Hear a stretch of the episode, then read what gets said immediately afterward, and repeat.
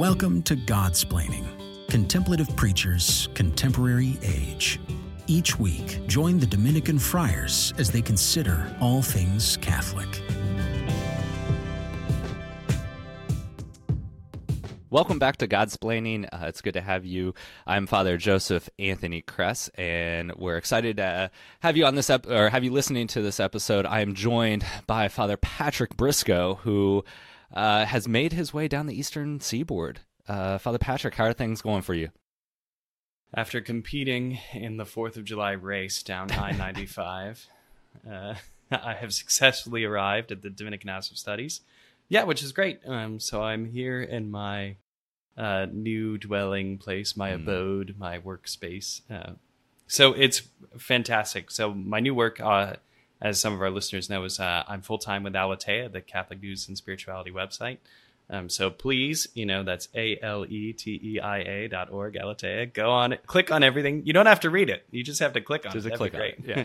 Leave it Shameless. open on your browser, you know, so that it looks like you're spending a long time in the article. Um, but I I, re- I really love Aleteia. I think that it's a it's a great publication. We've got an incredible team, and I'm really excited to throw myself into it. So, um, you know, so the move down to the House of Studies was so that I could really just step into that work um, and uh, and be accessible to our team. So. No, it's great. I'm super excited for the work that you're doing, uh, for the great work that Aleteia is doing. But we also have great work here on Godsplaining, the podcast. Uh, so, um, let's, but back to dive... you, Father Joseph Anthony. No, let's talk no. about you. No, my life ain't that that exciting. Um, but let's let's dive into our topic today, and this is something that I I brought up and uh, that continues to come up, and I know that we all see it in, in different areas of our priesthood um, as we engage with the people of God and it's the topic of scrupulosity uh, within the spiritual life, and specifically within our, our life as Catholics. We see it all the time in, in the confessional, and I think that's um, something that over our over my five years of priesthood that uh, I heard people talk about, and I knew was going to come up in the confessional a lot, or in in pastoral meetings and things like that. I guess I didn't realize how common it was and how large of a burden it is for people. I mean, the the, mm. the people of God are really suffering and carrying heavy crosses when they scrubble, struggle with scrupulosity, not scrubble with scrupulosity. I think scrupulosity is like a pastry, maybe, mm. uh, which that would be an interesting one. But when they struggle with scrupulosity, so I want to I want to take us like kind of through a little bit of a deep dive on scrupulosity and look at it and, and kind of talk about what it is and how it affects people's spiritual life, but also then to see like how can we support each other? How how do we uh, help, especially uh, work the people of God work through their own scruples? So, you know, as we dig into it, um, I think the first thing that we have to talk about is what is scrupulosity and especially in uh, the spiritual life and the moral life, we look at scrupulosity in the m- primary way it shows up is this kind of inability for a person to distinguish from mortal sins and venial sins, and that's where like that that kind of fine line really tends to weigh people down. So it's that inability to distinguish mor- from mortal sins and venial sins, uh, and I, I think that kind of helps like how do we distinguish those things? Like what's how do we draw that distinction between mortal and venial then? Yeah i think that's exactly right. So we could say we could say more broadly right? Scrupulosity is a it's a form of ocd of obsessive yeah. compulsive disorder. And so people that have it are tormented by things that the rest of us aren't you know? I go to i go to bed with a clean conscience which is a grace of god not because i'm angelic, um, but because uh, because I can sleep well. So, but but but scrupulosity is a form, except the nights where I face existential dread all night and just lie awake waiting for morning, like Father Gregory. Um, but uh, but scrupulosity is is just being consumed by this spiritual anxiety, right, of constantly feeling guilty mm-hmm. for religious or moral failure. Um, and it's a kind of specter that haunts our Catholic tradition right? Like we talked about Catholic guilt, and I th- I think that sense I think that sense of of who we are as Catholics and what it means is part of what's in the background of grappling with scrupulosity. But but I think you're right, Father Joseph Anthony, when you say like if if we start talking about what scrupulosity is, we have to recognize like everything else, right? There are degrees. There's Yep. there's clinical OCD uh, scrupulosity, you know, which is so great that the sufferer can barely function, and then there's someone that there's someone that just kind of struggles from time to time identifying their sins, um, you know, who who maybe needs to to form their conscience a little bit better, and so so that's what that's where your distinction. Um, I think is key, and and I think you're absolutely right to say, yeah, the place to start when we're talking about scrupulosity is to is to is to say, well, listen, this kind of torment, this anxiety, this suffering that people have comes up many times because people are not able, people are not able to distinguish that which is grave, the kind of thing that uh, that separates us from God, that the kind of thing that makes grace flee from our soul, and the kind of thing that is venial. Um, yeah, so maybe you want to kick around just kind of the classical definition of uh, of a mortal sin. Yeah, and I before we jump into that, like I'm so appreciative that you threw out there the fact that like scrupulosity is a facet and, and a form of of OCD, right? And and that's something that um, we start to see kind of like how a person's uh, psychology does affect their spiritual life and and how they hold on to certain things or how they you know and we'll, we'll kind of dive into this a little later but how they kind of mistrust their ability to make judgments then. And so when they do that they all automatically jump to the extreme.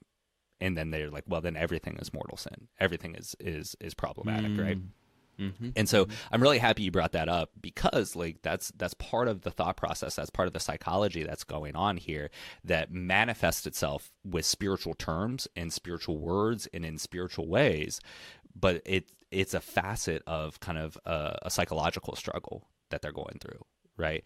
And so um as we start to make that distinction, right? Uh with mortal sins in the classical like trifecta of mortal sins right? You have it the action itself has to be of grave matter. Right? itself has to be grave uh worthy of seriousness. Um it has to have the full intellect involved right? The full act of the intellect knowing that this thing that is about to happen i'm about to engage in i'm about to do is of a serious nature and grave matter. And then a full act of will it has to be freely done and the will has to be totally involved with the action itself being grave the um, knowledge that it's grave and then the full uh, consent of the will. And we see then that becomes a very intentional human act against god right? It's it's it's an intentional act to move away with full knowledge of the entirety of the person. Um, you, you know mortal sins you know are not accidents right Like, Yeah, I- I that's think- right. That I think that's that's like the best way to sum it up, right? Like if it's an accident, doesn't count. you yeah, know, I but mean, like you have to you if you're if you're truly genuinely in your heart of hearts ignorant of something okay there's no guilt there there's no culpability you're not responsible um, because you don't as father joseph anthony was saying have the full assent of intellect or similarly um, you know if your if your mommy makes you do it or or you know my brother made me do it uh, as my my sisters would often claim with some veracity from time to time uh, you know eh, but uh, it, but uh, if if if you have not freely chosen, if there's some kind of situational circumstance, you know, you're being held up, uh, you have the someone puts the gun to your head and your head and says you must do this thing. Well, you're you're not you're not making a free choice there, right? Yeah. So you have to you have to assent with your mind. You have to know what the stakes are clearly, and you have to choose it freely. Um, and I think those are the two biggest. Those are the two biggest. Uh, those are the two biggest things that people face, right? We have we have a sense of grave matter. Well, why don't you say a couple more words about that, like grave matter? What what constitutes the seriousness of uh, uh, of a mortal sin? Yeah, I mean, it, it has to be uh, kind of a direct offense uh, against the love of God or uh, the love of neighbor, like Right. directly. Uh, I, I think there's a lot of times that, and, and that has to like kind of then be taken and, and put into reality and actuality. uh, there are times where um, you know even kind of interior thoughts and interior temptations you know a lot of people with scrupulosity will struggle with that kind of also line of temptation and sin and things like that but there has to be this like kind of movement to actualization and and to actualize this this thing and so when we look at grave matter you know there there's definitely the age old way to do an examination of conscience is just mm-hmm. looking at the Ten Commandments. You know, the the the commandments of our, our Lord that He has given us on how to act in this way. And that is showing us how to interact with God and how to interact with each other. And that is almost kind of the the pure foundation of through which the rest of our lives are built. But then as we use that as an act of uh, or examination of conscience, right? These are the most important. These are the most grave, these are the most serious ways to engage with God and with each other. And so when we look at those things, you know, we have to say, like, is this a direct offense to one of these commandments uh, where right. the full act of will and the full uh, act of the intellect is engaged in specifically rejecting this way of loving God and loving neighbor? Right, right. I, and so I so I, I so that's the first I think that's the first key distinction right is a sin uh, mortal or venial is a sin grave or is it of a lesser nature um, and, and, I think the second thing that you pointed to Joseph Anthony um, when when we were chatting uh, about this topic is that we have to we have to be able to distinguish what's what's what's real you know things as they really are and what we're responding to in our emotional life right so distinguishing right. distinguishing right. the situation as it is um, uh, and then separating how we feel about it from that. Um, so, can you say a few words about that? Yeah, I mean, whenever whenever these kind of questions come up, especially in the confessional, I do kind of as as quick of a catechesis on what sin is as I can, and mm. we talk mm. about that sin is in the will, right? Um, it's it's this disobedience against love of God and love of neighbor. But one of the things that come up in that is that well, sins are not temptations but also, sins are not passions or emotions or attractions or feelings. Like those things can be at times road signs along the way to help direct us but it's our it's our will that directs our passions and our emotions and so there are times where we have this extreme pressure of guilt for something bad in our life whether we've caused that or maybe somebody has caused that in our life but we kind of mistranslate the the feelings of negativity, of the feelings of guilt as well then that must be highlighting the fact that there's something bad about me. Hmm. And that then I'm responsible for that. So this like negative emotion of guilt, no matter how strong or intense it is, does not necessarily translate to the presence of mortal sin. And for a lot of people that do struggle with scrupulosity, they do carry this very heavy negative emotions about you know past issues or present issues or maybe fear of not being good enough and and all of mm. these things kind of play in and they say well because man uh, when sin entered humanity it kind of disorients us and turns us as fulton j sheen says into the upside down man and now passions and emotions have the foundation and they overwhelm right. the right. will and then the will says well this has to be the reality. And so it's telling the intellect now this is real because this is the only thing you can depend upon are these right. passions and emotions. So when those passions and emotions are super negative and guilt ridden then it's trying to kind of mischaracterize mistranslate to the intellect well the reality is that's because you have sinned. If the guilt wasn't as proportioned intense it's a if it was a lesser intensity, then it's obviously not a lesser sin. But the guilt you feel is so high, then it must be equated to mortal sin, and that's not the reality.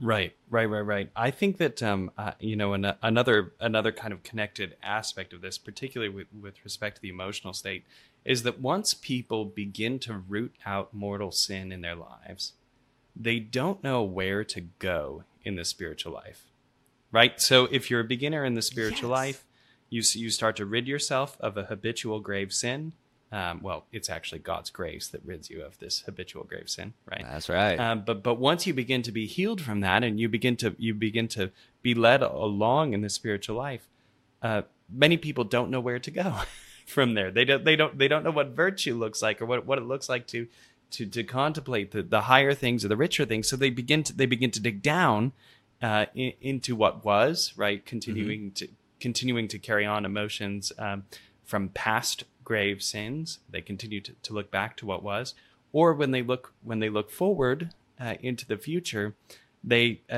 uh, they they're they're forced to just conjure things, right? Um, mm-hmm. Because because you're looking forward, you don't really know it doesn't really exist yet. The future, so you so you start so you start uh, fearing things that have not yet come, and that affects the the emotional way that you're that you're viewing uh, your current state. So if you begin again, if you begin to rid yourself if God's grace is such that He leads you out of uh, these these habitual grave sins, um, where do you go next in the spiritual life? Well, a lot of people don't know, so they so they so they obsess about either what was or with fear about what is to come. Mm-hmm. No, I mean, uh, we we we should probably do full episodes on the three stages of the spiritual life because mm, it's oh, yeah. it's important. But the fear of what is to come, I think we should take a break and then jump into the deep for the uh, second part of this episode. So uh, thank you for uh, for listening. Stay tuned, and we'll uh, pick right up in a few seconds.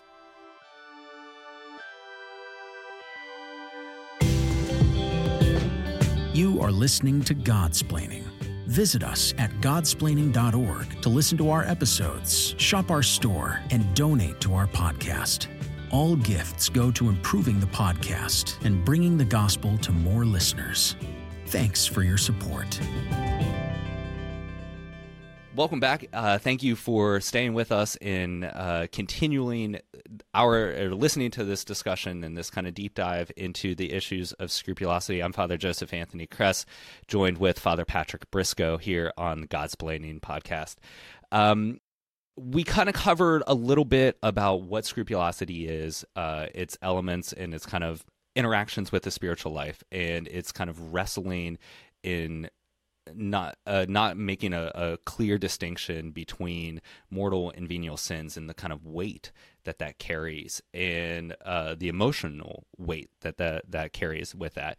Um, as we kind of talked about towards the end of that episode, is I think it, it can have an effect on the future and and what's coming, the fear that is coming down. And so, a person who struggles once they root kind of habitual mortal sins out of their life have that struggle of saying, well, where to go now? Rolling it back just slightly now, somebody who does struggle with scrupulosity, I mean, if we have some listeners thinking, like, yeah, that's me, well, what do I do now? Where do I go?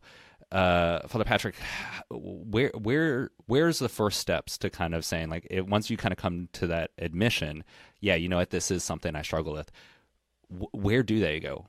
Yeah, that's right. So you know, again, like scrupulosity, it, it looks like this: it's having repetitive thoughts about having committed a sin, um, an excessive fear of having offended God. Right? Uh, you you start thinking uh, mulling over again and again the possibility even that you've committed a blasphemy um, or that you've somehow not shown proper devotion to God or that you're afraid of you're afraid of damnation you know being yeah, yeah. being afraid that that you yourself are um, you know are, are going to be cast out right uh, so, so so this is kind of what it looks like um, and the you know uh, the key thing and this is this is kind of a catch 22 um, for a scrupulous person uh, is to to find uh, to find a suitable confessor, yeah. a confessor who understands where they're at. Right. So one of the things um, that, that Father Joseph Anthony points out well is that part of part of the the great crisis, you know, the the, the darkness of scrupulosity,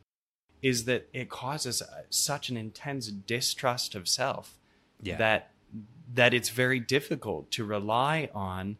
Uh, that that it becomes very difficult to rely on anyone um, mm-hmm. And and so the, the but the answer though for the scrupulous person is to have that third party person um, who is a kind of rock who can help them do battle with all of these feelings of insecurity uh, about their own self and about their own situation and state in life.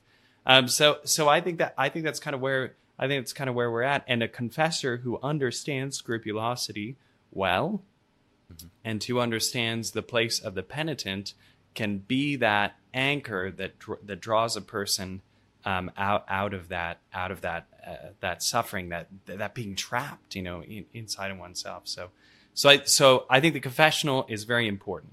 Um, and I would encourage people that when you do step in the confessional, if if you struggle with scrupulosity, call it out.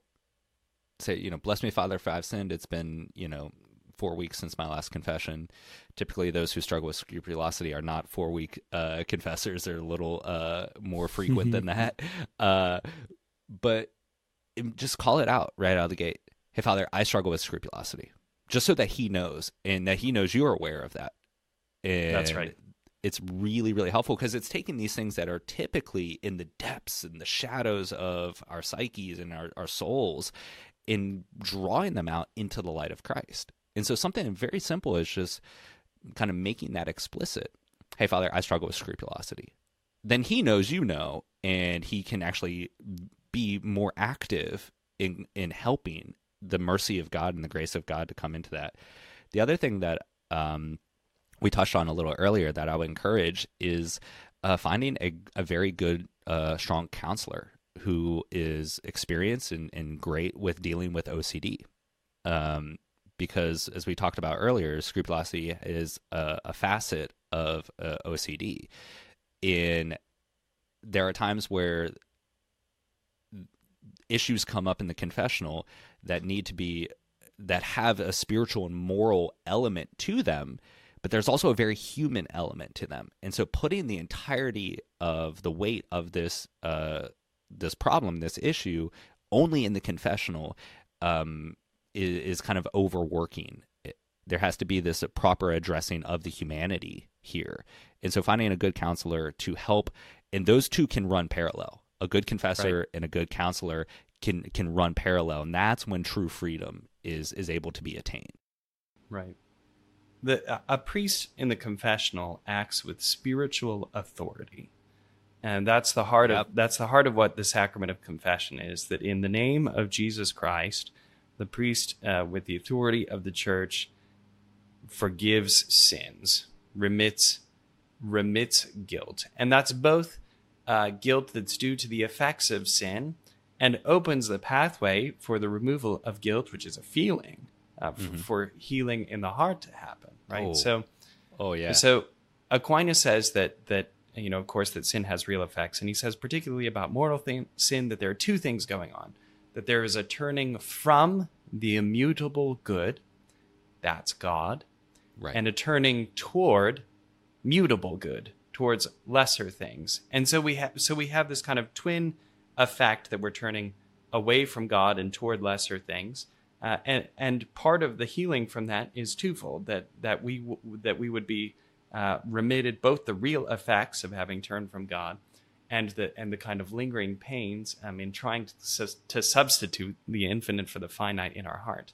So that so there's two levels here uh, that that are going on, um, and I I think both of those are really key to understand. The confession remits um, culpability for sin, uh, particularly in the possibility to do penance to make up for the wrong that was done. And then and then promises the the possibility of of of this deeper spiritual healing of heart. Often when uh, people who struggle with scrupulosity are in the confessional they um they need that kind of third party voice because they distrust themselves so much.